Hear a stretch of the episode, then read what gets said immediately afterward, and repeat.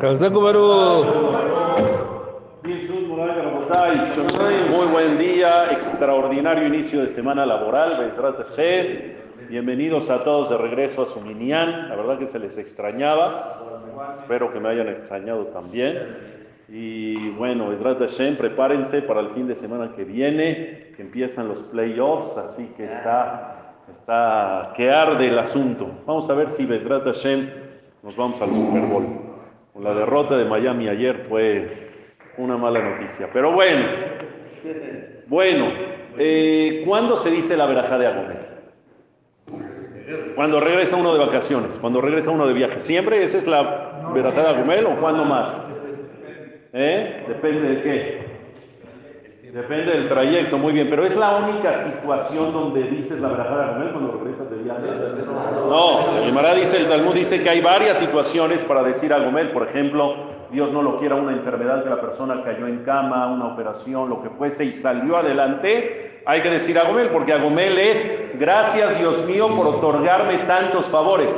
Una persona, Dios no lo quiera, dice el Talmud, que naufragó en el mar y regresó y todo estuvo bien. Entonces la persona tiene que decir la verajá de Agomel. Así sucesivamente, cuando la persona ve milagros, que Dios no lo quiera, estuvo en riesgo y salió adelante, dice la verajá de Agomel. El hecho de ir de viaje y regresar de viaje con bien se considera gracias a Dios un milagro. Que la persona fue y vino con bien, oh, regresaste en casa, todos estamos bien, la persona tiene que decir verajá de Agomel. Pero no aplica Xochimilco. No aplica... Exactamente, Parmina. Pero cuando sí aplica, el trayecto de viaje, tanto en avión, tanto en coche, tanto en barco, lo que sea el medio de transporte, tiene que durar por lo menos 72 minutos de viaje. O sea que si te fuiste, ahorita Acapulco no aplica porque no hay, pero si fuiste a Acapulco en, en, en avión, que son 35 minutos, 40 minutos, dices a de regreso, no, no dices por qué, porque tu viaje no duró 72 minutos, ¿eh? a menos que sea ida y vuelta el mismo día.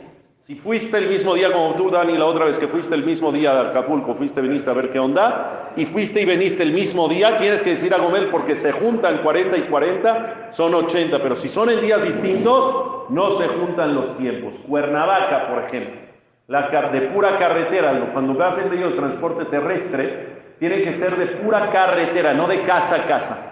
De pura carretera tiene que durar 72 minutos. ¿Hay Cuernavaca 72 minutos?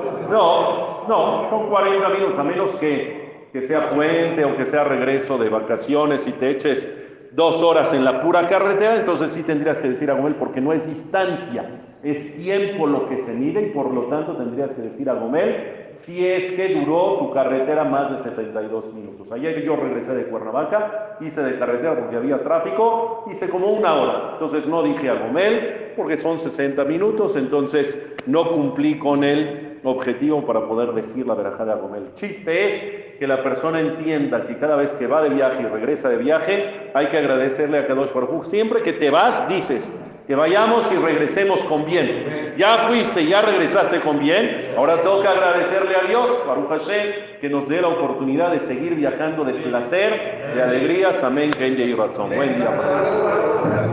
Continuamos.